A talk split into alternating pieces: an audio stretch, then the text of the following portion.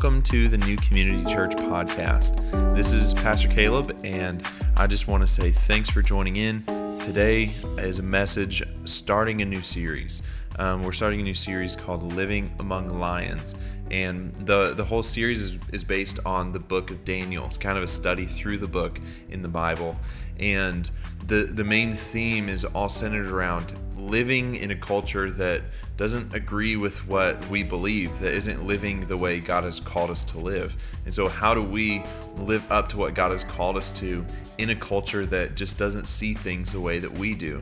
And Daniel has experienced a lot of um, some similar situations that we will in our life, and we can learn a lot from him.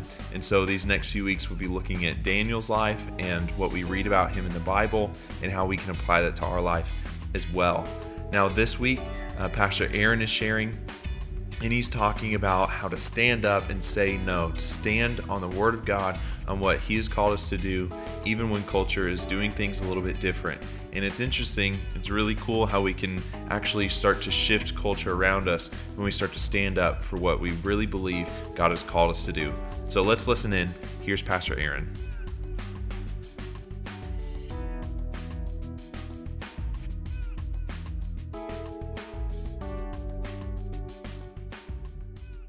Well, good morning, everyone. How are you guys doing this morning? Good? It's good to see each of you here. For everyone joining us online, we want to welcome you. And if it's your first time joining us, we are excited that you're with us. My name is Aaron, and I'm the lead pastor here at New Community Church. And we're a church that's passionate about making people and places new. And we're glad that you're with us. We're kicking off this brand new series called Living Among Lions living among lions. And this is a study through the book of Daniel. And so we're going to spend the next few weeks and we're going to walk through different stories in the book of Daniel and see what God's word has to say to us and how God wants to challenge us through his word. And so we're going to kind of just be in this one book over the next few weeks. And you don't have to have been around church that much, and you may know some of the stories of Daniel, or at least be somewhat familiar with them. Daniel in the lion's den, um, or the story of the three Hebrew young men who are thrown into the fiery furnace and they survive. And so these are some of the, kind of the epic stories, but we're going to look at a lot of different stories and, and what God wants to say to us and how this book is kind of timely for us right here, right now, and where we live at. And so I want to start just by giving us kind of an idea of what's taking place in the book of Daniel. In case you've never read it and you don't have to be that familiar with the book to walk along with us, um, I want to encourage you. If you missed it this past week, um, we'll put another one out this Thursday, but Theology Thursday, um, I had the privilege of sitting down with John Jones um, who many of you guys see every week up on our keys. And we just dialogued a little bit about the background and the culture of this book. And he did such a great job kind of filling us in on what's going on. And so I want to encourage you guys to look at that. Um, on Theology Thursday, but a quick snapshot. The people of God had this pattern in their life that we sometimes have.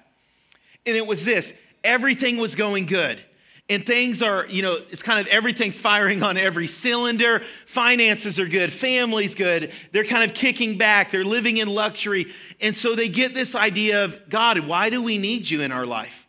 Like we seem to be doing okay on our own.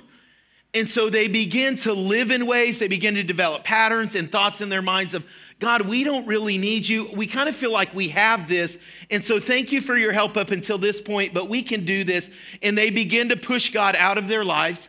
They begin to push God out of their society, out of their culture, until God says, okay, if you don't want me to be a part of your life, I won't. And God's blessing, God's provision, God's protection that they weren't thinking about all of this time is removed from their life.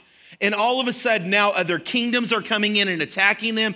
There's famine, there's situations that are overwhelming them, and what do they do? They cry out to God. We do this, don't we? God, if I just pass this one test, I promise I'll always study.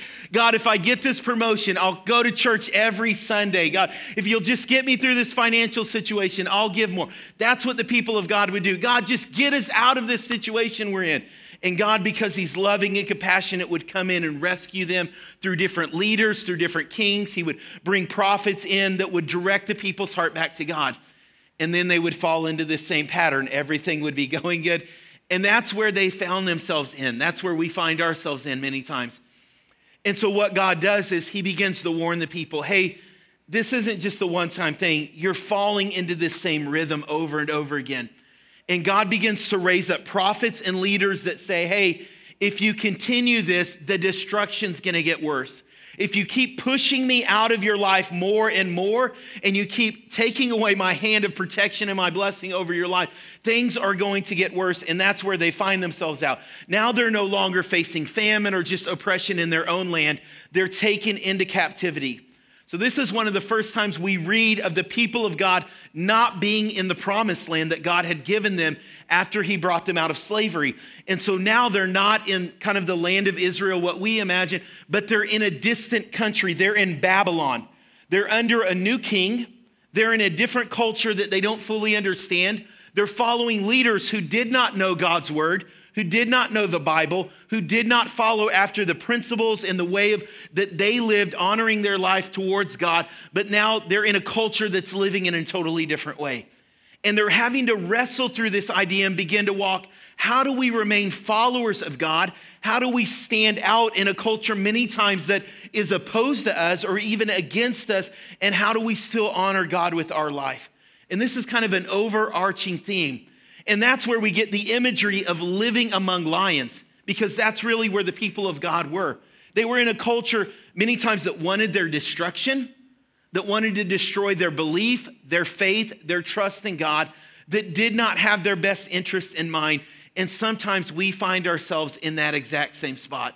We may forget it at times, but we do live in a culture many times that does not believe what we believe and doesn't value what we value and doesn't honor the way that we live in our life being given towards God. And so that's that imagery of living among lions. And I wanted you to be able to picture this this morning. So imagine with me if you woke up this morning and you're feeling pretty good. And so you're like, I'm gonna go on a walk. It's a nice kind of day out. It hasn't gotten really hot yet. Um, and so I'm gonna go on a walk. So you get in some clothes that are comfortable, okay? You make your way out of your house or where you're staying at right now, and you begin um, to walk down your street, make a couple of turns, and all of a sudden, as you come around one corner, you see something that looks a little bit like this.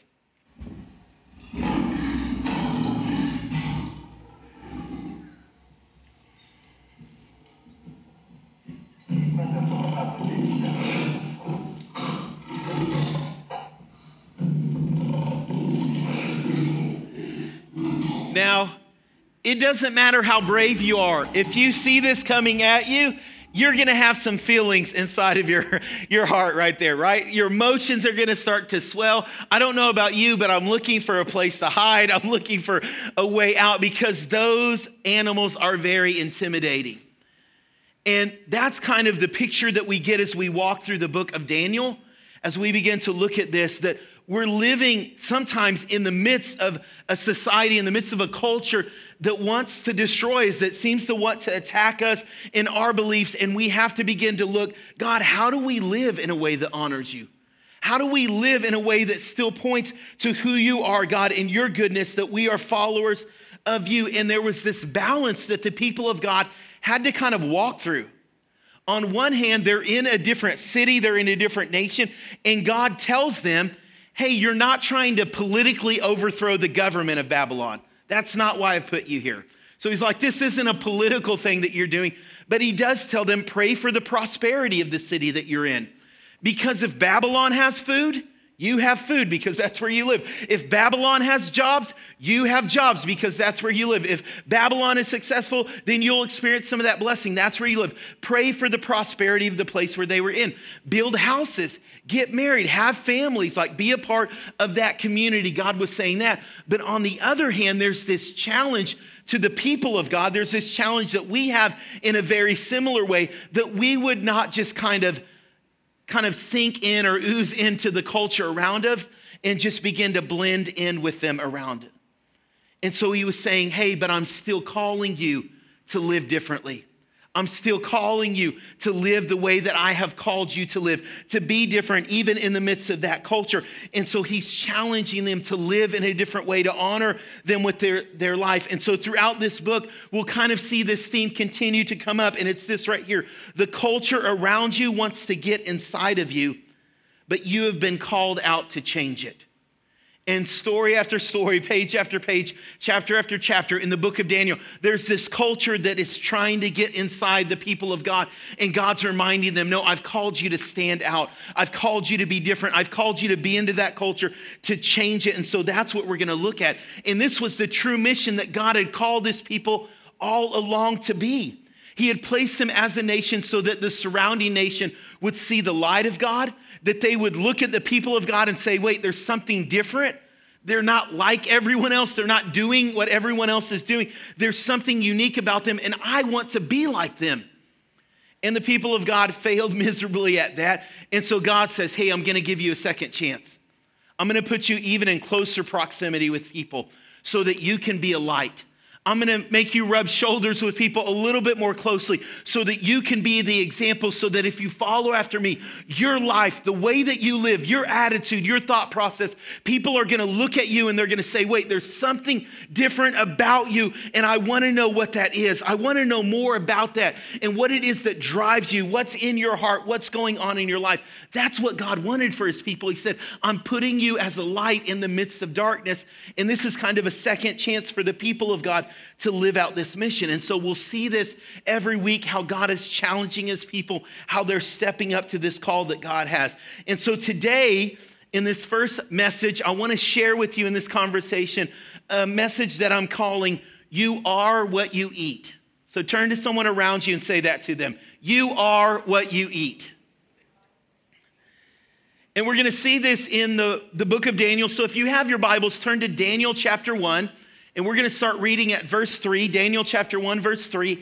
Um, we don't have the blue Bibles that we typically have in the seats in front of you. So maybe take out your smartphone, or if you have your Bibles, um, you can turn there, or just Google that on your smartphone. You'll get there, okay? So Daniel chapter 1, verse 3. And once again, a, a little bit of an understanding. They're in captivity. There are a few main characters in the book of Daniel. No surprise, but one of them is a man named Daniel. And he has three close friends or, or, companions that are with him that are also Hebrews, they're of the Jewish faith.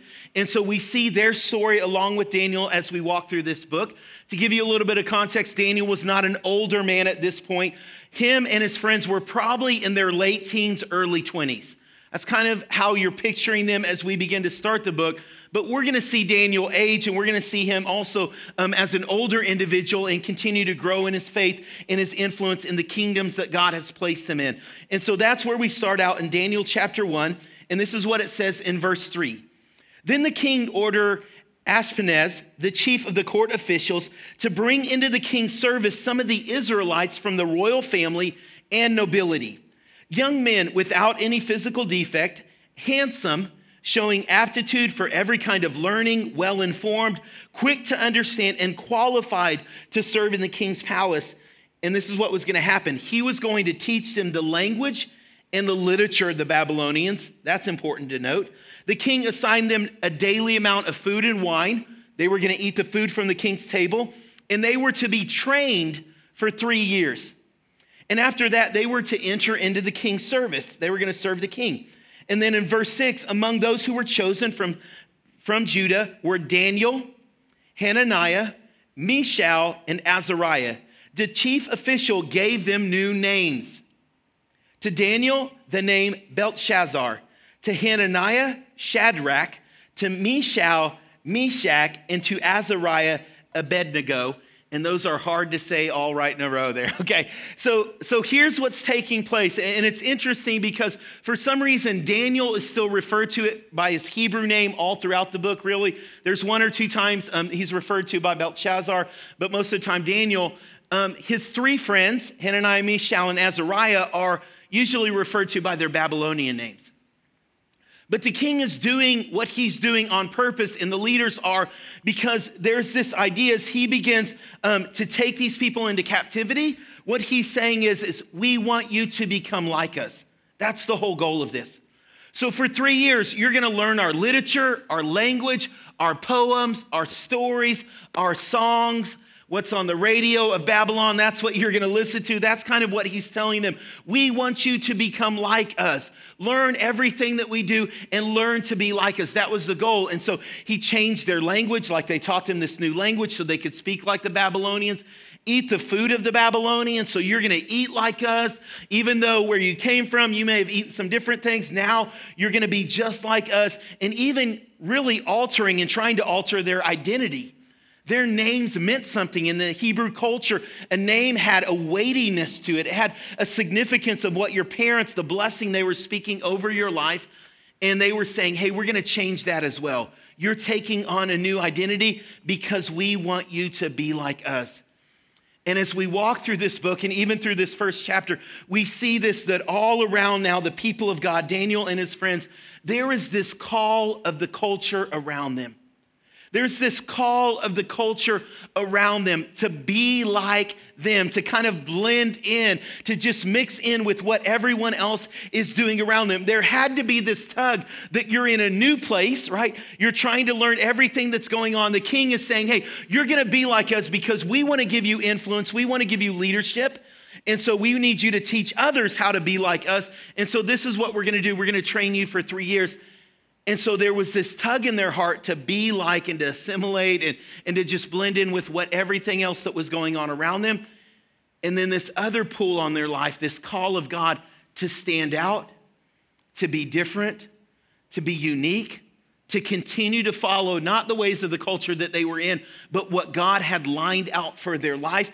And so there had to be moments kind of of this struggle in their life, of this challenge of, of God, how do we do that? How do we live in a place, pray for its blessing, pray for its prosperity, but not allow the outside culture to get in us in a way that's destructive to our faith?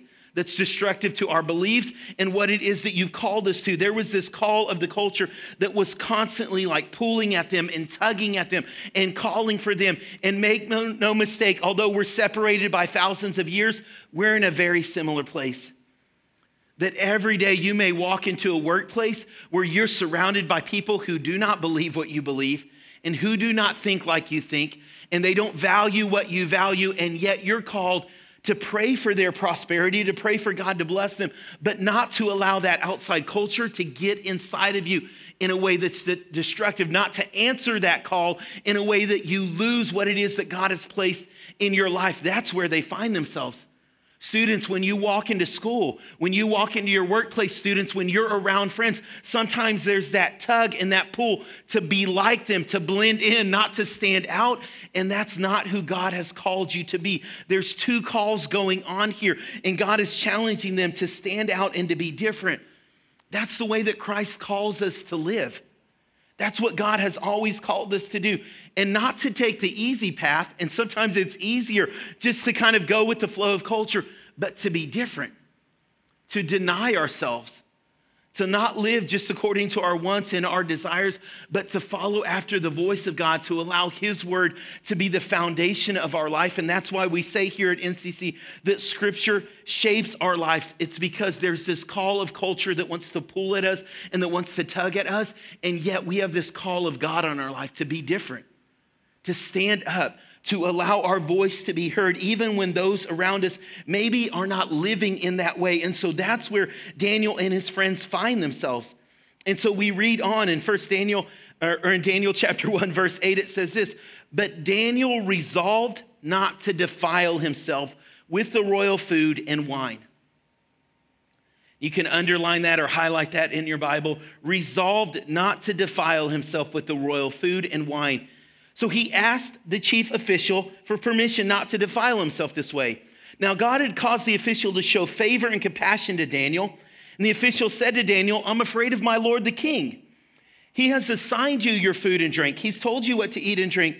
Why should he see you looking worse than the other young men of your age? The king would have my head because of you. And so, what Daniel is saying is, hey, we want to be different. We want to stand out. So, we're saying no, we're not going to eat the king's food that he's placed in front of us. We're choosing to live differently than everyone else around us. And the, the official there, he likes Daniel, he likes his friends, um, but he's a little nervous. He's like, hey, the king's got some really great food here, okay? He's got some delicious stuff to eat. And if you're just eating like water and vegetables, that's not going to be okay. You're going to look a lot different than everyone else. And so, like, I don't want the king to get upset at me because of this. And yet, Daniel and his friends, they continue to go to this official. They be, continue to have this conversation of, hey, we're going to stand up and we're saying no. We're standing up and we're saying no. And that was a definite decision in their life that had to be difficult.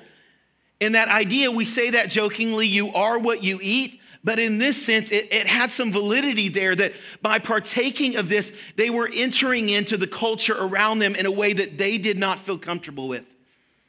And they were saying, hey, we, we need to kind of make a line here in the sand, if you will, draw a mark that, that there's a distinction here because we're marked with God in our life. Like God has placed his hand upon us and, and, the blessing of God is over us. And so there was something distinct about the way that they were living. So they stood up and they said, no, we're not going to do that. We're not going to defile ourselves in that way. And they chose to live a different way. And by making that mark, they were saying, hey, our thought process is different. The ideas that we live our life by, the, even every part of our life, God has to say in everything that we do, even in the food that we eat. And so we're not going to defile ourselves in this way. Now, just take a moment and think about how difficult that must have been. Every day to go to that table over the past couple of weeks, I've been altering my eating just a little bit to be a little bit more healthy. And there are so many moments when my family's sitting down and eating, and I just start to drool, you guys. I'm like, that looks so good. Like, I just want a little bit of that pizza or the hot dogs or the burgers or whatever it is that they're partaking that I'm kind of saying no to right now. Like, there's that difficulty in the moment, and that's what it had to be like for Daniel's friends. They're saying no to some delicious barbecue to some amazing burritos or whatever the food was there of Babylon, right? They're saying no because they want to stand out. There's a distinction that they're making that their life is different, that God has called them to live a different way. And so they choose to do that. Even in the midst of a difficult decision, because we can really be tempted by some good food, but yet they choose to stand up and say, hey, there's a distinction here. God has called us to be different. Now, I don't know that every food that they were eating was wrong or every food at the king's table would have been wrong for them to eat, but they choose to say, hey, we're going to practice saying no to ourselves. And it, it, reminded me of a study in a, in a book called Habits that I read where they talk about this that our ability to say no to ourselves is very important. Um, if you've been watching Tick, TikTok lately, right, where they do the marshmallow challenge in front of the little kids. It's kind of like that. Can you say no to yourself? Or if you've ever heard that study, because no is it's a depleting resource in our life. And so you only have so much no in your life.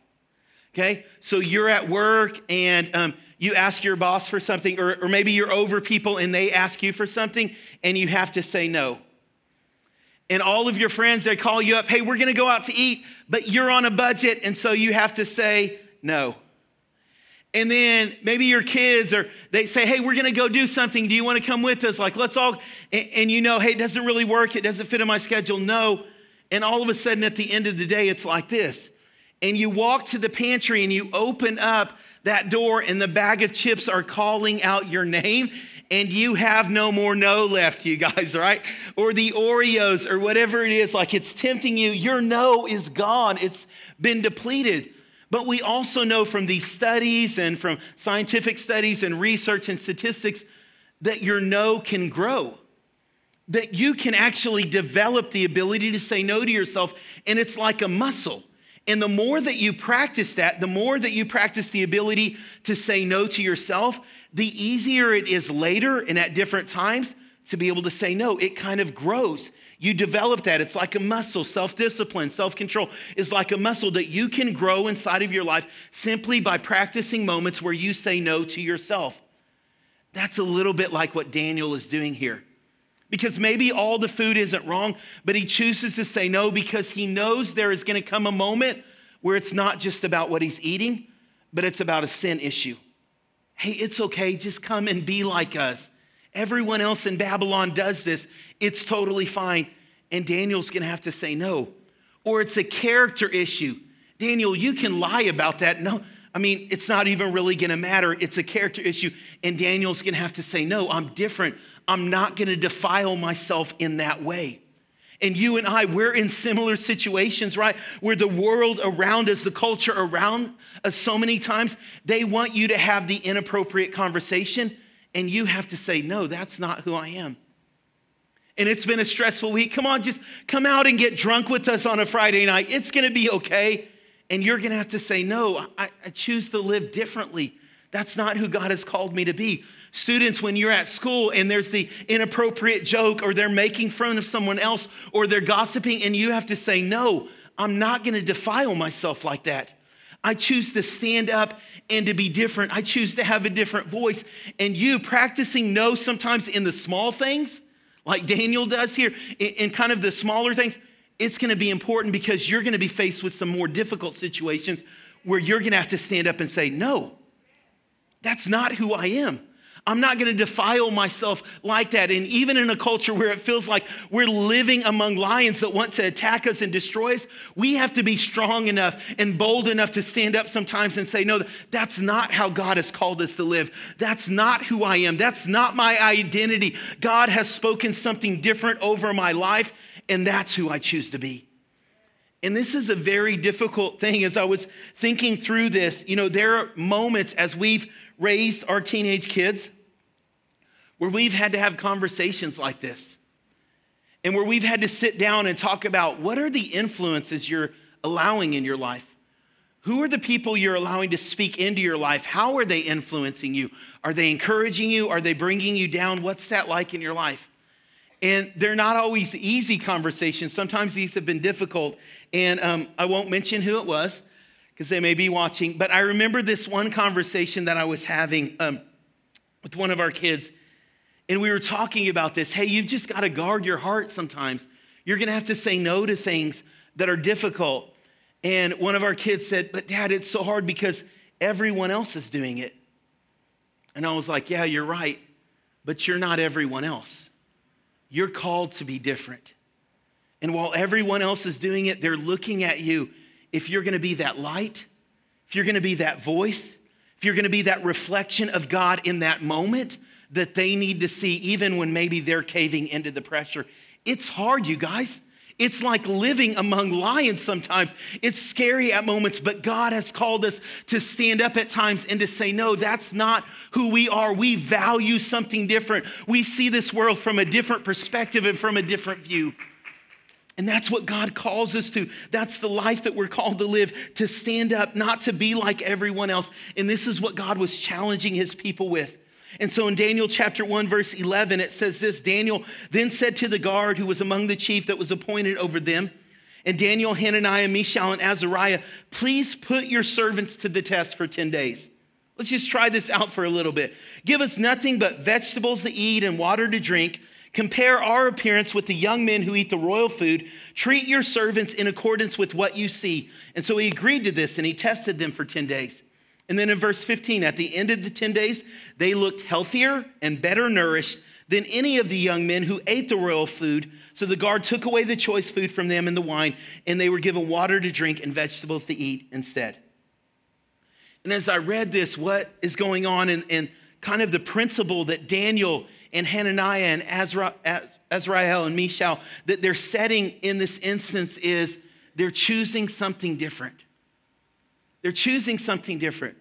Once again, all of the food there may have not been against what they were eating, but they're choosing to live in a different way. And one of the commentaries that I read, it said it like this Daniel chose the simple life.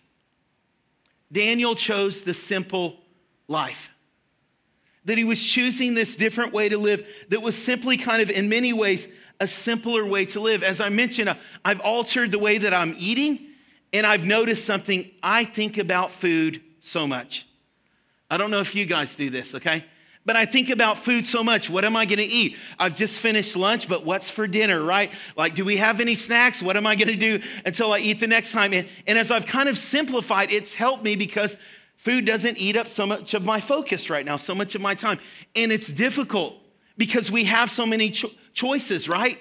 And I'm pretty sure that DoorDash is of the devil when at any moment I can call you guys, and they're to deliver McDonald's or, or Papa John's or whatever it is, right? Chick fil A, right to my doorstep, and I can have whatever I want. And all of these choices, right? All of these thoughts. And yet, Daniel chooses this simpler way to live. In the, in, the mix, in the midst of a culture that is full of complexity, Daniel chooses simple so that God remains the main focus, the center focus of his life. Everything else that may try to crowd that out, and not the delicious food, there was anything wrong with that because I love some good food. But he was saying, hey, maybe if I remove this, remove a little bit of the complexity, the rich food of the king, maybe it'll help me to keep God at the center a little bit more. Daniel chose the simple life and to say, God, you have my focus. And my life is not going to be controlled by anything else, the culture around me, even what the king dictates. But Lord, I'm trying to follow your voice and your leadership. And so I'll choose something a little bit simpler. I'll scale back a little bit in this area because, God, it'll help me to focus in on you more. That's what Daniel is choosing. And in a culture that wants to make your life so complex. Have you watched the latest Netflix series? Have you binge watched this show? Do you know what's going on here so you can have this conversation with this person? Do you have the newest device? Do you have the newest technology? Are you updating all of the time so you have all of the latest features? Do you know all of the features on your phone? I'm still finding out stuff that my phone does that I had no idea it does, right? And the newest social media, now I have to have Facebook and Instagram and TikTok and, and everything else, right? Snapchat, like there's all of these, and, and I'm and there's all of this complexity in your life. And maybe at times it's better just to scale back a little bit and, like Daniel, just to choose the simple life.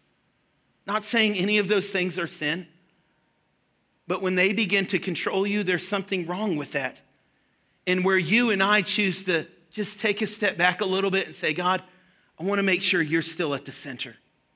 I want to make sure nothing else, God, with the busyness and the chaos of life, that nothing else takes you off the throne of my life, God, that you stay at the very center. And so Daniel chooses the simpler life. And that's what sometimes God has called us to do, is to remove some of the complexity so that God doesn't get lost in the mix and that He is your focus and you hear His voice and all of the sounds of music and Hulu and TV shows and movies, all of those things don't drown out what's most important the voice of God in your life, the Word of God. And this is what Daniel is choosing. This is how he chooses to live, just a simpler way. And the beauty of this is we're like Daniel in a new place, in a new culture, because we have been forced to stop. The past couple of months, Things have been taken out of our life. And you and I have this beautiful opportunity to choose what we reintroduce back into our life. You don't have to take everything back. All of the things you did before the beginning of this year and before COVID 19, they don't automatically have to come flooding back in just because everything's reopening. You get to pick and choose. And there may be some things in your life that were good, and maybe even things that you enjoyed, that you would choose in this moment to step back from, to scale back, and to say, hey, I'm going to choose not to reintroduce that into my life because I don't want God to be lost in the mix. I want Him to stay at the center. I want His voice to be very clear in what I'm doing. I don't want to just be like everyone else in the culture around me. I choose to live differently. And that's what we see in Daniel's life. That's the choice that we're faced with in verse 17 and 20, look at the outcome of their decision. It says this in Daniel chapter 1, verse 17. And these four young men, God gave them knowledge and understanding of all kinds of literature and learning, and Daniel could understand visions and dreams of all kinds. In verse 20, in every matter of wisdom and understanding about which the king questioned them, he found them 10 times better than all the other magicians and enchanters in the whole kingdom. See, real influence isn't just blending into the culture around you, it's not looking like everyone else, it's standing out. And as these young men, Daniel and his friends, as they stood up and said, Hey, we're not going to defile ourselves in that way. We're not looking to just be like everyone else. We're not just gonna go with the flow where it's easy, but we're gonna stand up and allow God to be at the center of our life. As they did that, God blessed them. They were given influence. Now they find themselves speaking wisdom to the king over this entire empire. Now they don't just have a voice with a few friends, they have voice over nations and over kingdoms. Now they're speaking to other leaders and other political individuals because they have a wisdom that was found in their life that others did not possess. Because they chose to stand up and to be different from those around them, to listen to the voice of God, to place God at the center of their life. And God blessed them because of that. Church, if you want influence in your workplace, if you want influence with that family member, if you want influence with people in your neighborhood and in your community, it takes sometimes standing up and saying, No, that's not who I am. That's not how I live.